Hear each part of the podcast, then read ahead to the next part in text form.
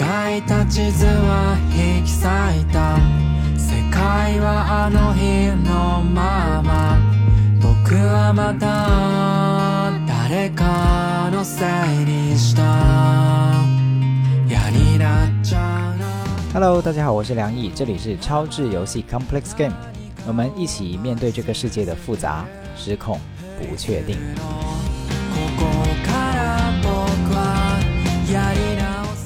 Hello， 大家好，我是梁毅。这一期我们会回到单口，有段时间没有说单口了。这一期的节目呢，我们会谈一谈大家年轻人回家过年啊，觉得很心塞，这个难题怎么破？这一期节目发布的时候，应该快到农历新年了，所以先预祝大家新春快乐。新春快乐，其中一个很可能很难去快乐的东西啊，对于很多青年人，就是尤其是二十岁。到三十岁左右啊，这一段的青年青年人来说，我发现大家对于回家过年哈、啊、这件事情，心里面多多少少有一些畏惧，有一些艰难。那今天这期节目呢，我们就想来谈一谈哈、啊，就是大家回到自己的老家，回到自己的原生家庭里面去面对长辈、面对爸妈、面对亲戚的时候，有的一些心理难题啊，这个地方这些关系怎么破哈、啊？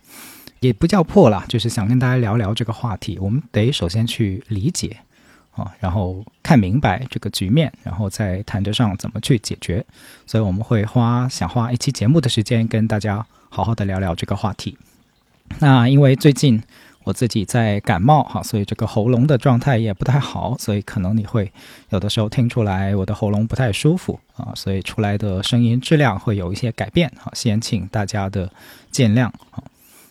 那我们就正式开始谈吧啊！我觉得谈这个话题其实蛮不容易的，因为听众里面有很多可能是呃青年人啊，在读大学，又或者是在呃刚刚出来工作，又或者是已经出来工作一段时间。简单来说，就是我的听众里面应该绝大部分并不是未成年人啊，又或者是中老年人，对吧？呃，这个对于未成年人来说，这个问题可能不太存在啊，因为还没有开始离家啊，一直都在家里面啊。上学的时候也是一直跟父母度过，一直到什么时候呢？就中国人哦、啊，我们今天讲的是这个中式回家过年啊，我们先先把这个范围先限定一下哈、啊。这个中国人回家过年这个事儿是跟迁徙这件事情是有关系的啊。就是中国人有很多的青年人，不管是外出求学还是外出工作，然后到了农历春节中国过年的时候呢，就会有一波回乡潮，对吧？回到自己的老家啊，可能是在农村的老家，也可能是在县城的老家，也可能是在大城市的老家啊，反正都是从一个地方要移动到呃另一个地方，就是回到自己原来的家庭所在的这个地方来过年。所以这个过程中，我们今天讲的是在这个过程中所产生出来的这个心理难题哈。那我觉得给一些情境或者说给一些素材会非常有助于我们开展这个讨论，所以我就先给出一些这样的素材哈。就是前几天我在我的朋友圈里面有一个长辈哈，其实也是一个人挺好的长辈，就发了这样的一段话哈。他是个老师，然后他是这样说的，他说：老师，我也想讲几句。第一，好好与家人说话，让父母及家人亲人高兴一点，让别人感觉这次你回家说话做事上成熟进步了。对亲人呢，是一件特别瓜的事情，可能别人有不妥，多点谅解宽容，这事儿就过了。家庭气氛的好坏，您是第一责任人。第二，陪家人坐坐，听听他们讲话，跟他们好好聊天，别不耐烦，不要有事没事就抱着手机玩，这也是很瓜的事儿。多说点好听表扬鼓励别人的话，不赞美不说好话的话，不说好听的话也是很瓜的事儿。谈起你的未来，要讲讲，一起交流，有点积极乐观的分析，哪怕是画个饼也要美丽一些。一问三不知，是你的思路出了问题。第四，走访亲朋好友，带点小礼，送个小红包，显得有人情味。最瓜的是去了别人家埋头玩手机，吃饭也不交流，不知道敬酒，三下两下就下桌子继续耍手机，这也是个很瓜的举止。第五，过节无聊吗？你读了几本书，这事儿要引起重视，原谅我哈，净说一些防瓜的事儿。客观的讲，不少宝宝们都没有这类瓜事儿，算我多话，好好过节，爱你们。啊，我觉得这段话很有意思啊。然后可能有些人听完听到或者听到中间的时候就已经开始不耐烦哈、啊，想怼他。然后这个长辈发完这条朋友圈以后，过了一段时间哈、啊，又在那个评论那里呃补了一句啊，说是这段话呢是他自己是个老师啊，是个大学老师，他就发给他的这个大学里面的学生看啊，他说这个娃儿们都看得到，尽点小责，听不听呢就自便。如果这些话还听不明白，我就啥都不说了。我猜可能是他发出来以后被人家怼了哈，然后他就补充了这么一嘴。我觉得很有意思的事情就是，很显然这个老师他是没有恶意的啊，他把自己最重要的人生经验拿出来。但是我猜有些听众听的时候就会觉得他在说教啊，甚至更大情绪的会马上很想去反驳他。那这是第一段哈、哦。那还有一个材料我也觉得很有意思，我们先把两个材料都看完，然后再去讨论这个话题，可能大家就会看得更明白。第二个材料呢是我在网上看到的两个图哈，这两个图呢是呃，它的背景是一个老人家哈，它是从一个节目里面截取出来的。呃，这个老人家呢说是个五零后哈，他就讲他觉得为什么年轻人不喜欢过年，不喜欢回家过年，他就这么说的，他说挺理解年轻人为啥不想过年，说白了就是三句离不开钱，四句走不出结婚，五句都在谈节约，六句说的都是懂事，七句都是把你养大不容易，八句说的是你看别人家，九句说的是你要争气，不能抱怨，不能喊累，有咱说苦，没有他们诉苦。大年三十初一家里来人，肯定是拉着脸看手机，被当成谈资不能反驳。年轻人不想过年，是不想找压力，找难受，不是所有苦衷都能得到体谅。然后这个是从一个小红书的帖子里面看到的啊，然后这个标题就是破防啦，还是五零后懂九零后啊。所以大家看这两个材料的对比就非常有意思哈，就是后面的那种说法得到了非常非常多青年人的点赞跟支持，觉得自己被理解了，被同理到了。所以这件事情 是, 是什么呢？就是我们并不是说哎，其中一个第一个材料就是不对的哈，第二个材料才是对的，并不是，而是想举这两个材料出来，是让大家看到在这种对比之下，回家过年这件事儿到底是一个什么局面。有一些老一辈的想法跟他的需求到底是什么，晚一辈的想法跟需求又到底是什么，就双方在这个过程中其实都是有自己的需要的，都是有自己很重要的一些感受的，那到底是什么？所以年轻人回家过年其实他背后的心理需要是什么，大家不妨想一下。就是透过刚才的那两段素材里面，尤其是第二段，大家可能就会听明白了，其实年轻人回家过年想要的是一个心灵的港湾，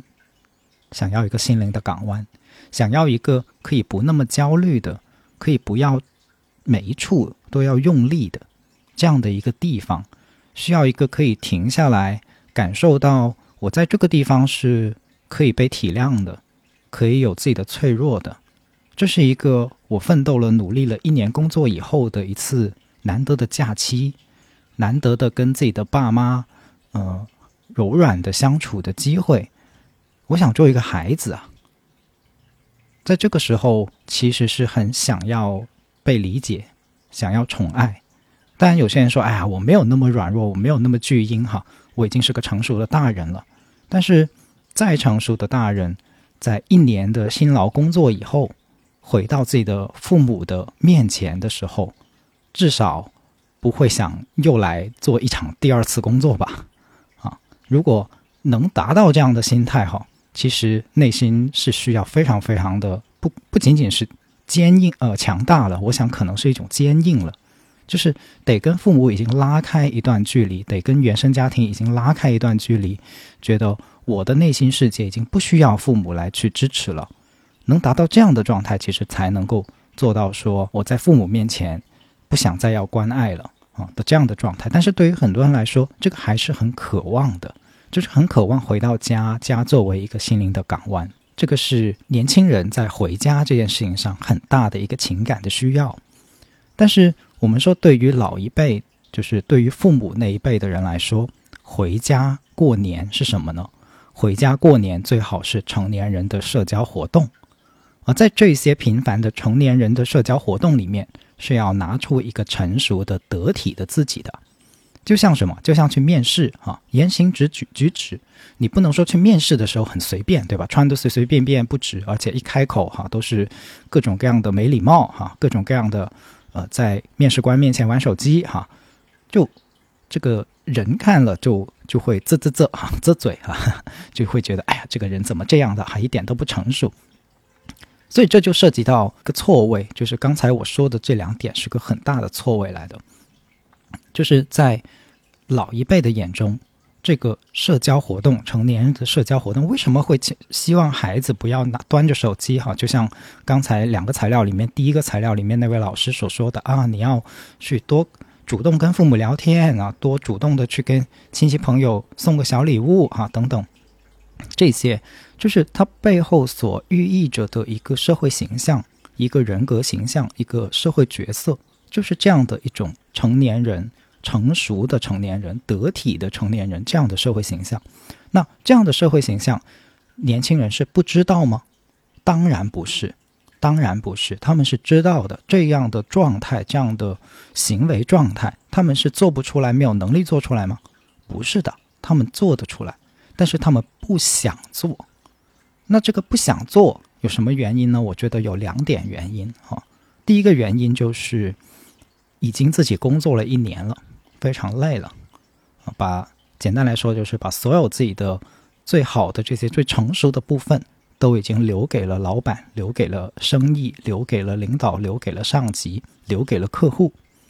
没有心力再去，或者说自己做了价值选择，不想再留给家人或者是亲戚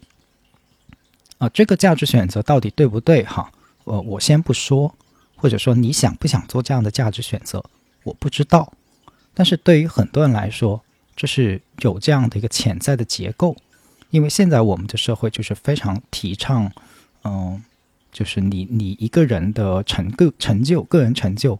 是维系在你的职场，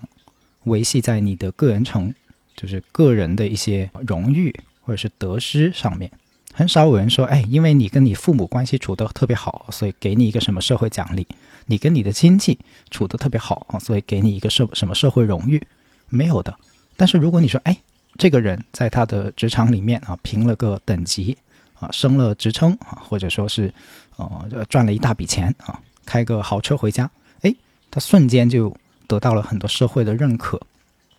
所以这里面是有一个社会结构的加持的。那第二个件第二件事情就是，老一辈是，尤其是在一些小县城或者是村里面，其实还是很看重人际关系的。这个成年人的在小圈子里面的社交是具有非常重要的社会价值的，所以老一辈觉得过年要去跑亲戚、啊、要在亲戚面前或是在各个朋友面前、啊、去出席一些，就我刚才说这是一个社交活动，要拿出一个得体的自己。为什么？因为在这些小地方，社交就是货币，搞砸了一次这样的社交，无异于搞砸了一次生意。所以这个父母对于孩子在这些亲戚啊聚会啊的时候不得体、啊、就是表现得不像一个成年人的时候呢，他们的心情就会像是一个老板看着一个员工搞砸了一个很重要的生意的这种心情、啊、所以这里面有一个社交黄金期的问题，就是你想象一下，在这种结构里面，对于你的父母来说、啊、过年就是一个社交的黄金期。平时你都不回家里面的，平时你都不在老家，对吧？平时没有办法让你去出席这些社交活动，他就会觉得你没有办法出席这些社交活动，所以你就没有办法去参与到这个社交的运作里面。你只有在农历新年过年的时候，才参与到这些大人的成年人的社交里面，所以一定要让你参与进来，并且一定要让你好好表现、啊、让你有个大人的样子，在长辈面前、啊、在这些叔叔阿姨面前、啊、有一个大人的样子。这个不仅仅是父母的面子，因为很多人会理解成啊，这个是父母的面子，然后就会很不愿意说，我为什么要为了父母的一个虚荣心去改变自己的行为，而且还在这么疲劳的情况下，我给不出啊，我实在是给不出。其实你不妨试着这样想啊，就是父母觉得你回家带你去见的不是亲戚，其实是投资人啊。你带着见投资人的心态，就父母带你去见投资人的心态，可能很多事儿就能够想明白啊。比如前面我们提到的第一段材料里面啊，我们看看如果把这些亲戚家人都换成投资人，那会是什么一个说法哈、啊？他会说，好好和投资人说话，让投资人们高兴一点，让别人觉得这次你回家说话做事上呢都是成熟了进步了。陪投资人坐坐，听听他们讲话，和投资人们好好聊聊天，别不耐烦，不要有事没事就抱着个手机玩。呃，多说点好听的，多给投资人们说点好听的、表扬的、鼓励别人的话。不赞美、不好听的话呢就少说啊。跟投资人们谈起你的未来啊，要讲讲一讲啊，要一起交流一下，要多点积极乐观的分析，哪怕是画个饼也要美丽一点。一问三不知呢，那一定是你的思路出了问题。然后走访投资人的时候呢，给投资人啊带个小礼物，送个小红包啊，显得有人情味儿。呃，去要是去了别人投资家啊、呃、投资人的家里面哈、啊，只是埋头玩手机吃饭。然后不交流，不知道敬酒啊，三下两下就下了桌子继续玩手机，那是不行的。这不是就很合理了，这事儿突然就很合理了，对吧？然后有些朋友说，我最怕就是回到家啊，这个亲戚催婚啊，老爸老妈催婚，怕怕怕他们问我们工作上的事情啊，这个业务上有什么进展啊，啊有没有涨工资啊，这些问题。你用刚才的那个见投资人的角度，你想你就你可能就觉得很合理哈，你是不是要跟投资人交代一下啊？你的这个业务到底是怎么样的啊？这块有没有盼头啊？啊，到底有这个供应链有没有出问题啊？市场情况怎么样啊？啊，以及你是不是要跟投资人去去讲一讲哈、啊，你的这个婚姻的打算啊？这个到底你自己是怎么打算的啊？你这个结婚可能对事业造成巨大的影响，对吧？对对，这笔投资可能会造成巨大的影响，对吧？你打算怎么安排？不是说不能结婚哈，就就你怎么安排？你打算怎么安排？就是你你这么想，你可能就会去突然觉得，哎，是我好合理哈，跟投资人是需要交代这些事情的。大家想一下，是不是？所以在父母眼中，可能他们觉得是带你去见投资人。这就是刚才所说的，就是这个在父母的世界里面哈、啊，这些原来的社会关系其实是对你的个人发展有很重大的影响的，就是这是他们的自己的世界的关键资源，是他们的贵人。又或者是有一些事情你，你你你想一下，是不是这样？就是在传统里面，过年回到家，呃，父母带着你去跟亲戚聊一些事儿，可能是一些很重大的决定来的。对于长辈来说，哈、哦，就是比如说给你求一个工作。让别人给你介绍一个工作，或者是让别人给你介绍一个对象，这我们自己看着很可能觉得很荒唐哈，但是在父母眼中，这个是一年到头只能在新年的时候去做的大事，对吧？去做的关键沟通。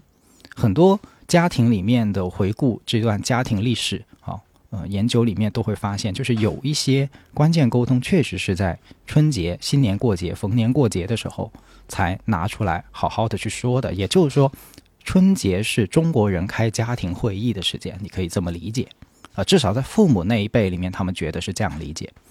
所以一个很想开家庭会议的，很想做关键沟通的父母，遇上一个回家想着要躺着，要把一整年的工作疲劳都在这里得到消解、啊、一整年的紧绷的心灵都在这个家的地方得到心灵的港湾放松的，这两者之间的态度的落差，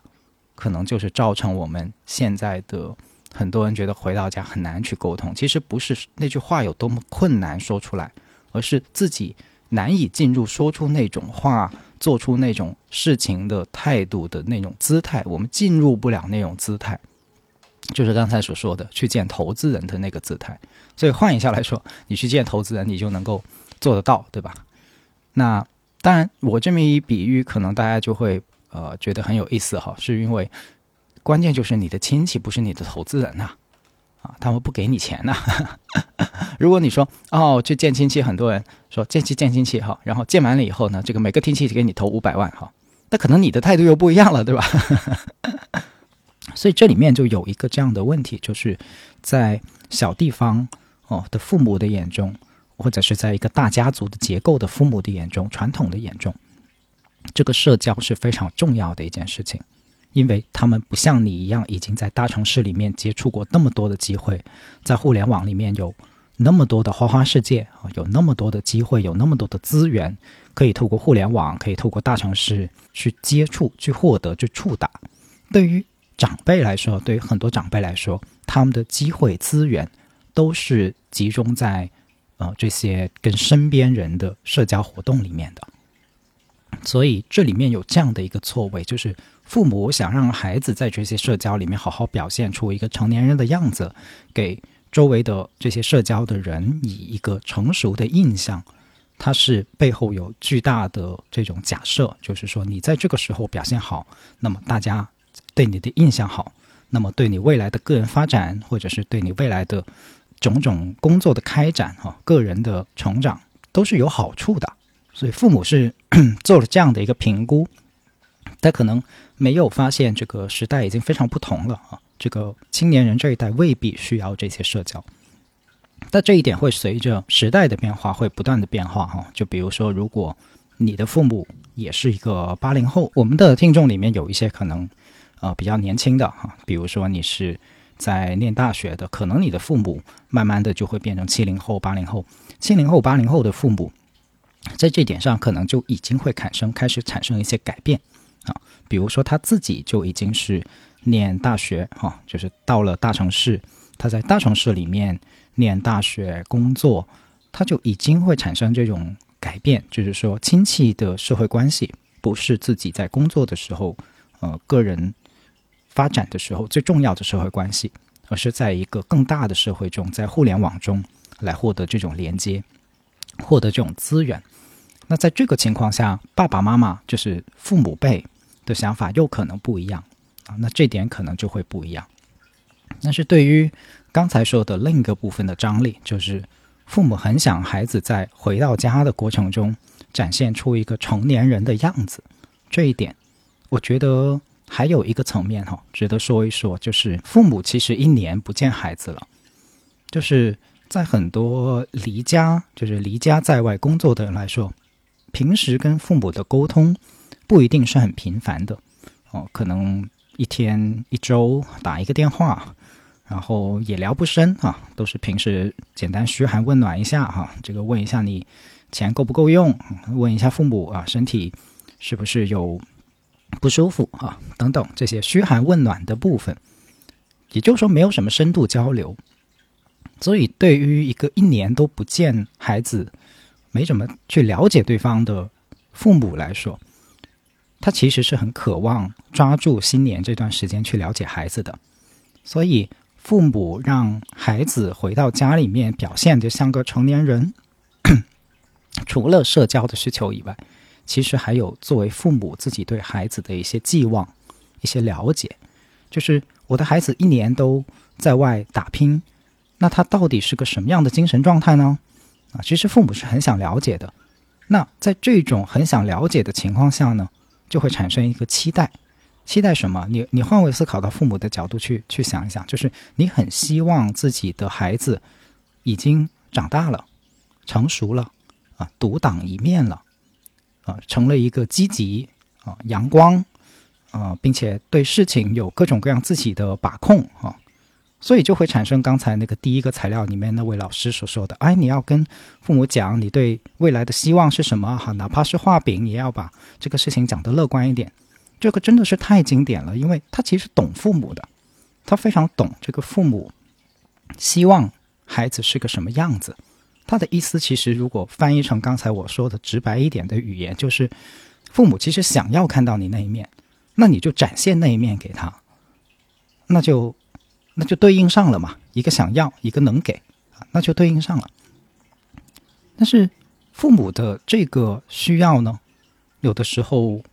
呃，会被期待所蒙蔽了眼睛，就是他期待孩子是那样子的，但是一个人总是有很多面的，除了有自己已经适应社会，已经可以很成熟、啊、给你讲这个产业的未来、啊、讲得很乐观，给你讲这个自己未来、啊、打算怎么办，或者是给你把这些社会关系、啊、谁要给谁买什么礼物，谁要给谁送一条烟，谁要给谁、啊、买一瓶酒，这些给你打理打理的妥妥帖帖。人除了有这一面以外，其实还有还有另一面。那另一面是什么呢？另一面就是渴望在父母面前继续做个孩子的这一面，希望在这个一年不见的父母那里依然希望得到关怀，但是不希望得到说教。所以父母在这个地方其实是有可能很容易产生错位的，就是你只希望看见一个成熟的孩子，但是孩子固然已经成熟了，但是他却想在你面前做一个不那么成熟的样子，因为那个不成熟的样子背后是渴望得到你的宽容，得到你的关怀，得到你的关爱。很想在父母那里，就我在老板面前不能够躺着，但是我想在父母面前可以躺一躺啊。我在老板面前没有办法放松下来，但是我想在父母面前能够放松下来啊。所以有些人，有些孩子，他有这个渴望，但是他同时又知道回到家父母是给不出这样的一种能够让他在过年期间放松躺着回到自己的世界，回到一个很简单的不需要用力的，不需要在关系中用力的状态。所以他就有家回不去，他想要 那, 那怎么样获得刚才我所说的那种状态、啊、就是找个理由，对吧？找个理由留在留在大学的宿舍，留在、呃、工作的所在地、啊、去加班，又或者是留在、呃、一个 去, 去旅游、啊、这都是很多的年轻一代想出来的逃家的办法。所以这些逃家，大家听我说到这里，就是他们是真的讨厌父母吗？真的是原生家庭有那么那么大的问题吗？有可能、啊、就会用这些原生家庭的分析。但是在我刚才的这些、呃、描述下，你就会发现其实孩子想回家的，但是有家回不得，因为回去了以后自己想要的那个得到温暖的关怀的，自己被当做一个孩子一样的去宽容的那个家不在，不是那样子的，所以就很难想回家，或者说很难想回家去面对这一切。那当然刚才我讲的是一个相对来说冲突比较尖锐的一个部分，那很多人的世界里面冲突没有这么的尖锐、啊、就是会觉得哎呀，那就是回家过年我就苦一点累一点哈，这些什么做个孩子哈，在父母面前能够脆弱，这些我就根本都没想过啊，父母能够做得到我就不奢望了，不期待了哈，我就回去形式上过个年哈，父母让我们去吃顿饭，什么拍红包之类的我也去哈就可以了。很多人也是抱着这样的心态的，但是我们会发现在这个过程中就会难过。什么样的难过呢？就是会有一种 被, 被袭击的感觉、啊、就在过年的时候、啊、这个亲戚来去、呃、吃饭、啊、聊天，或者父母、啊、在过年吃饭聊天的时候就开始问、啊、你的工作怎么样啊？啊，结婚什么时候结啊？这个生意什么时候、啊、想想翻一翻啊？啊，这个什么时候拿奖啊？嗯、就这些社会比较的成就性的问题，嗯，或者说涉及到一个人的自己还没有头绪啊，或者说不是那么的简单的能够一步跨到的，那就被 trigger 到了，就是被刺激到了，然后就会第一种啊就是很难受啊，第二种可能就会怼回去啊，然后就会开始跟父母吵架，或者是在这个饭桌上，新年的饭桌上啊，跟亲戚各种的暗战，就是要么要么就忍着啊，要么就是用各种各样的语言艺术啊去相互嘲讽啊，这都是有可能的。所以这样的状态其实放回我刚才说的那个局面里面，我觉得局面还是那个局面。所以有人说那怎么办呢？这些这些难题、啊、回家年前回家过年的难题，很心塞，怎么办？回去还是不回去啊？我觉得在决定回不回去不回去之前，可以先让我们看到是刚才的这些不同的心理需要、不同的心理期待的错位所造成的这个局面。有的时候看清楚矛盾，看清楚张力，看清楚问题的局面本身就是一种进步，它就是会让人有疗愈跟让问题有改观的。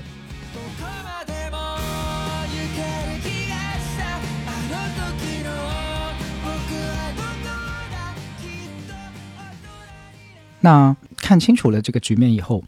我们能怎么去问问题呢？我觉得很有意思哈，就是如果大家认同我刚才所说的那个主要矛盾啊，就是孩子想要一个港湾，父母却渴望一个成熟得体去社交的孩子，那我们不妨这样去问这个问题，就是孩子想要那个港湾，父母能给吗？愿意给吗？不一定冲突的，对吧？孩子要出去社交，带着孩子去社交，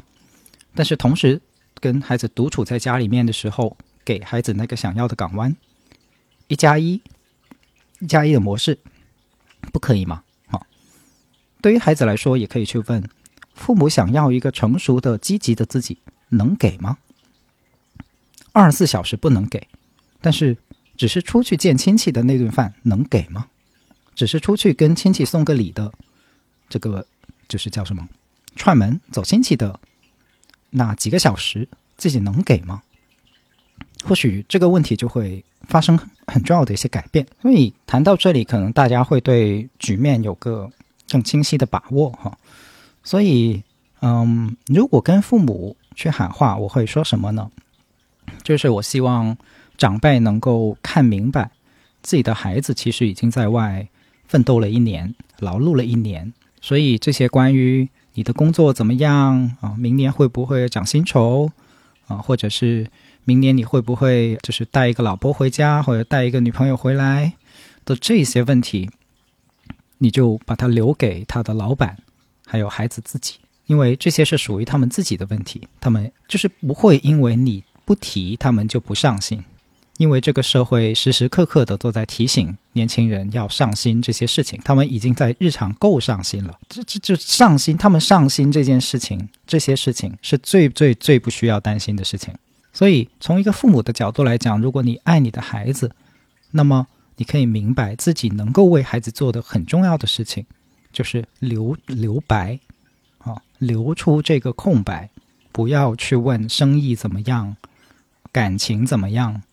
因为他们平时已经想得够多了，听得够多了、啊、这个留白其实是一个非常非常大的贡献。不要以为留白就是没有贡献啊！那我做父母干什么都不对孩子不管不顾吗？不是的，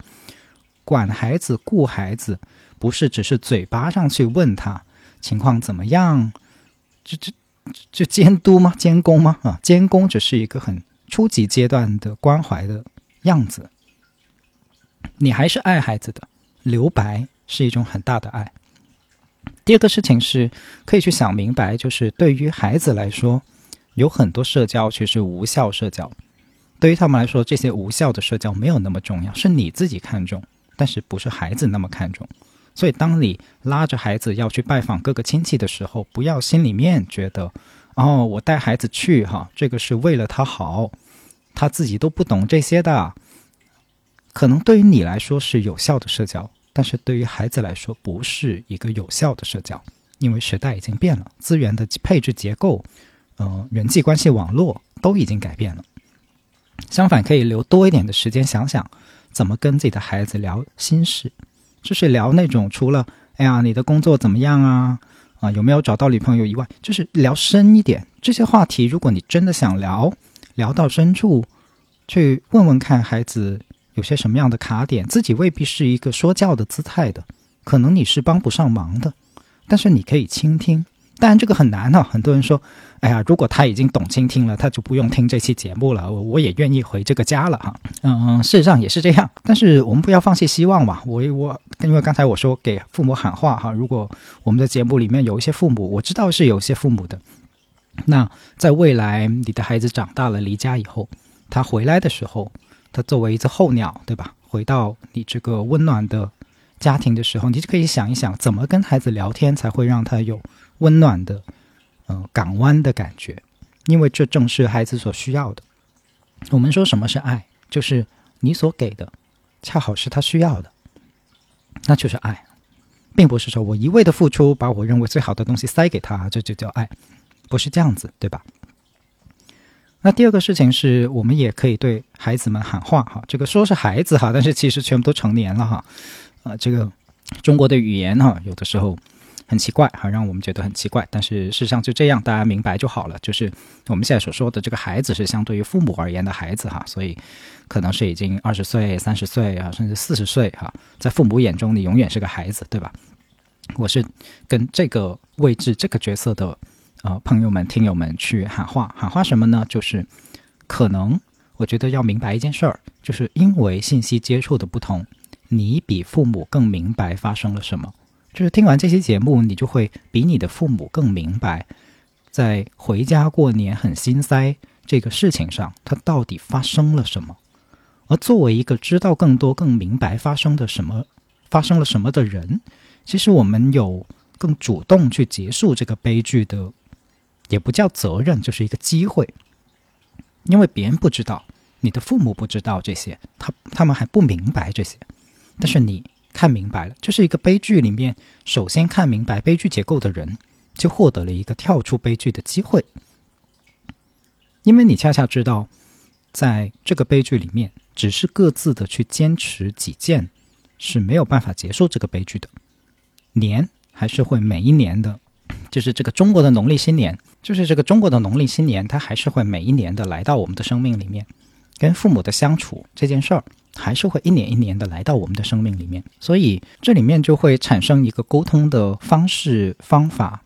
以及心态的问题。所以刚才讲的这些，其实都是想让大家明白，嗯，所谓有一个好的心态，那个好的心态是怎么来的，否则我们连跟父母沟通的意愿都不会有。对吧？就是在看明白刚才我们所说的那个局面之前，可能你会觉得我对这事儿就是放弃，放弃治疗，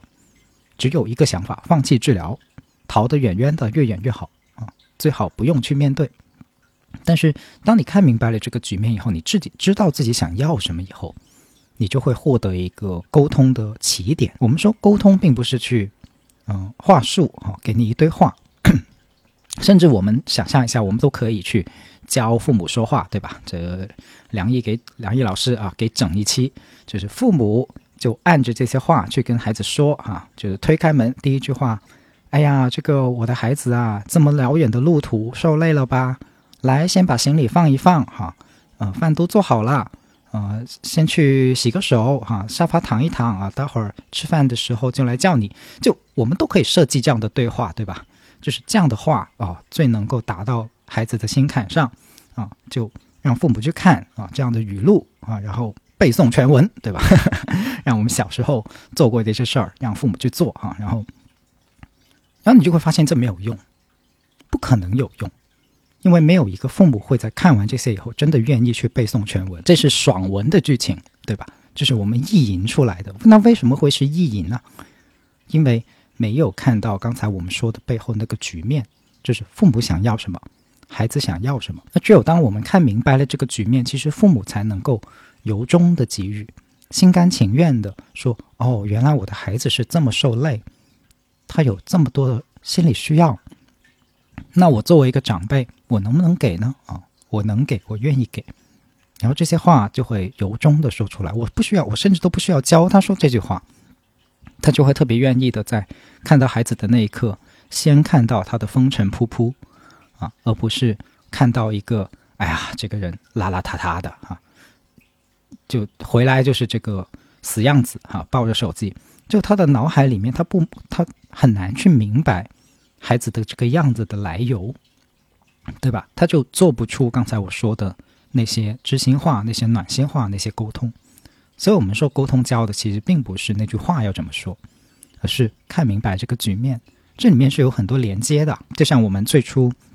分别去连接过，到底这个孩子是怎么想的，游子在外是怎么想的，回到家过年这个心态是什么样的，父母为什么又又会有那些表现，有些那些期待啊？父母又是怎么想的？他的我们去连接父母，连接那个内在，连接那个作为人的各自作为人的那个部分。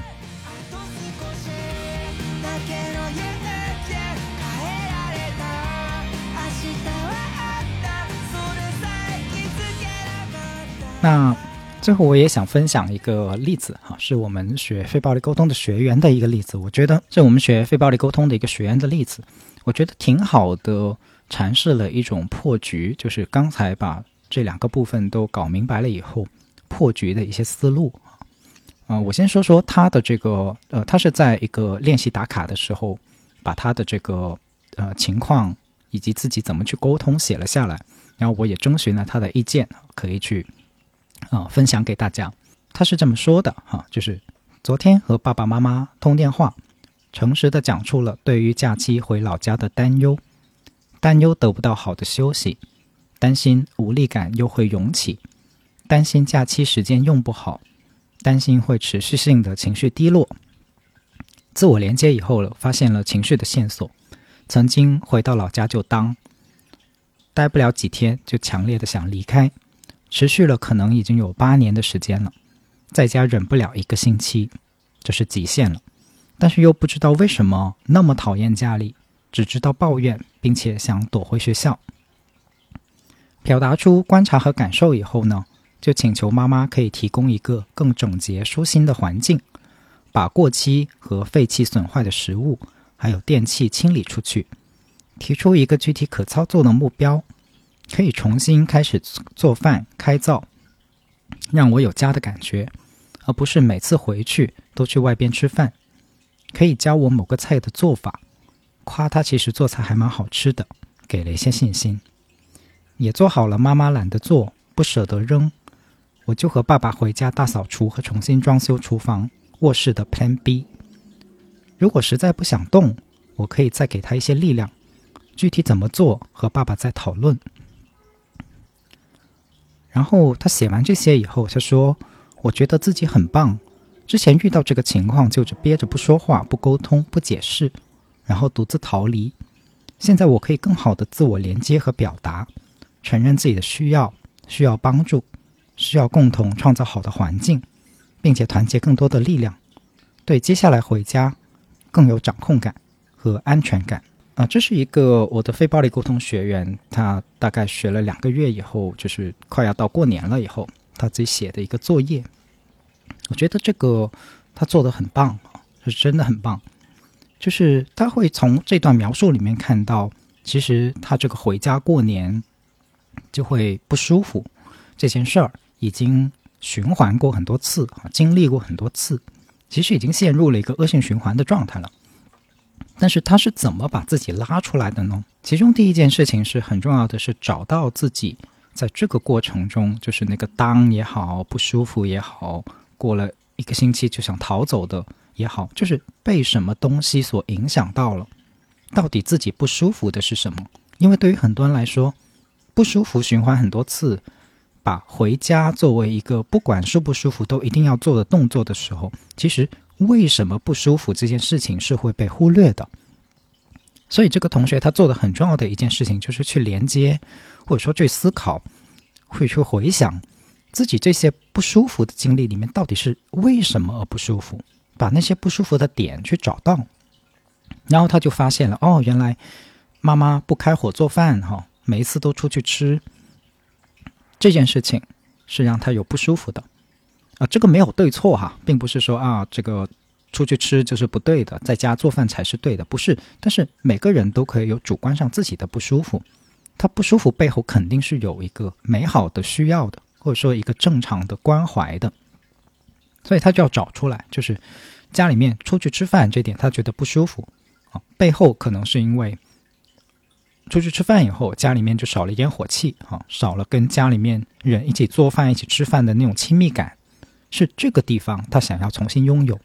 所以当他找到了以后，他就可以去表达出来，然后重要的是要落地成可操作的办法。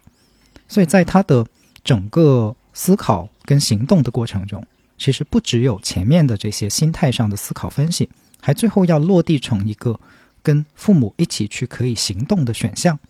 就是那个行动如果太复杂了或者太抽象了，其实父母是很难很难去执行的。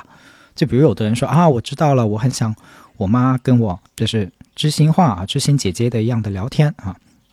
于是就请求啊，请求父母关爱我，请求父母在我回到家的时候不要给我添堵啊。那请问这个怎么执行呢？如果你是父母的话，别人给你提一个需求哈，说我希望你不要给我添堵，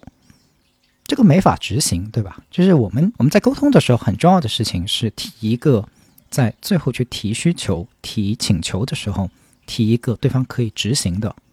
一个一个动作或者是一个选项。就比如像这个同学的例子里面，他提的是哎，可不可以重新开灶做饭，然后他就马上发现可能妈妈担心自己做的不够好吃、啊、所以那就那就再沟通啊，去给他一些信心啊，可以帮忙准备材料，可以帮忙想菜单等等等等，就一切都想往着那个可操作的方向去走。但是在可操作之前啊，是先要把那些心态心情背后的需求看重去搞清楚。那这个就是非暴力沟通了，对吧？有同学马上就发现哦，这个思路就是非暴力沟通的思路。对的，我们现在就谈的就是就是非暴力沟通啊，怎么去操作。那还有一个很有意思的事情，就是这样的过程里面，它未必是跟我们刚才说的那个张力有很大的对应，所以每一家到底回家过年啊，心塞塞着什么地方，可能大体上有一些共通的结构，但是回到你的案例里面，也可能有很多具体的细节啊，家家有本难念的经，对吧？俗话说，就每家的情况具体起来也可能各不相同啊，并不是一个剧本套所有的情况，所以你还是要自己去连接，自己去回忆。就像我刚才说的，到底你不舒服的是什么，把它列出来，然后不舒服背后你想要的那个美好到底是什么，也把它连接到，把它列出来。然后那些美好的东西如果要出现，怎么去推动，用什么具体的行动去把它实现出来、呃、父母是可执行的，嗯，可操作的，然后也可以把它发展出来，或者说叫做具体的写下来，然后再去做这个沟通。然后你就会发现，透过这个过程，透过这些准备，你就做好了真正意义上的沟通的准备。所以这个同学写完了以后，他就觉得哎，我觉得自己很棒，过去的情况都是不说话不沟通，然后独自逃离。逃离往往成为我们一个所谓的好办法、哦、但是我们知道这可能只是缓兵之计，又或者是掩盖了问题。嗯，逃离我们的家并不见得非常的好受，可能我们真的是想回家的。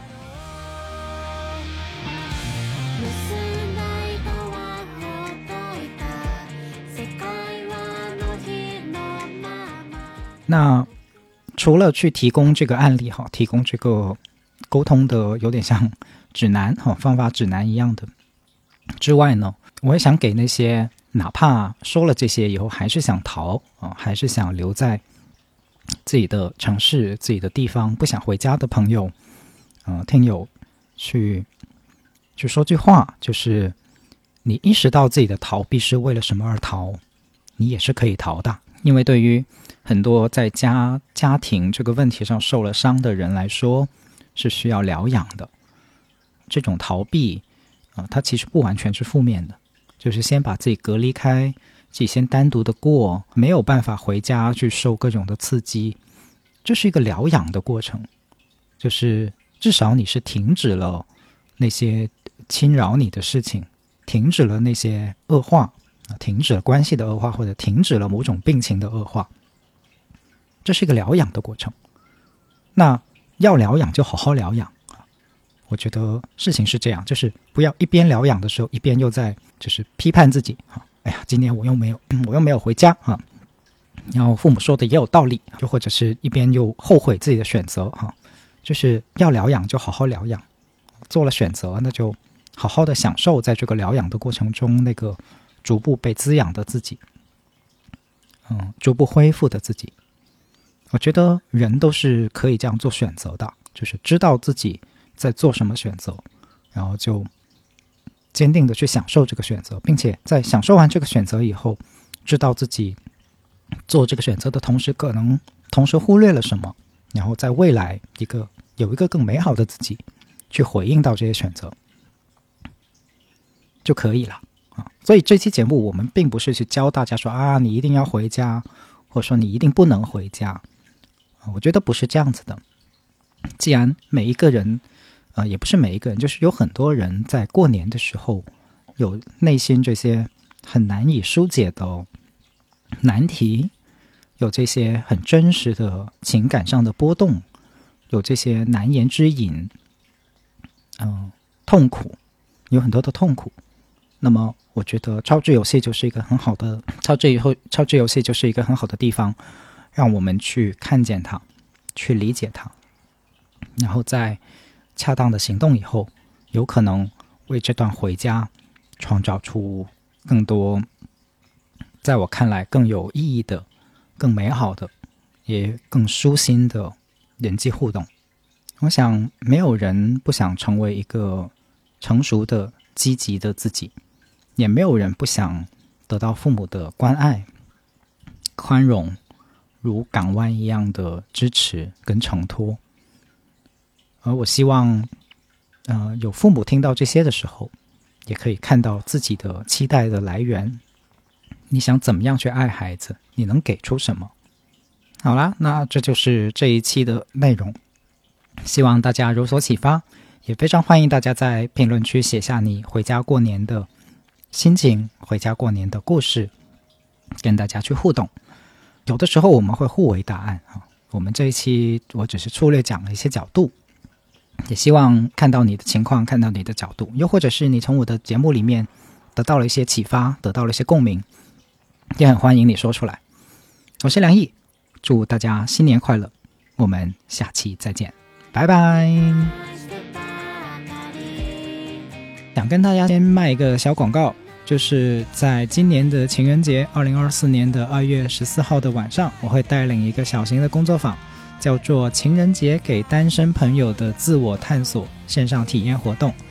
呃，这些年每一年的情人节呢，我都会做这个活动。那它是一个小型的工作坊，一个小型的线上工作坊，想透过参与式的活动设计，让参加者去体验和思考自己也有跟自己的亲密关系。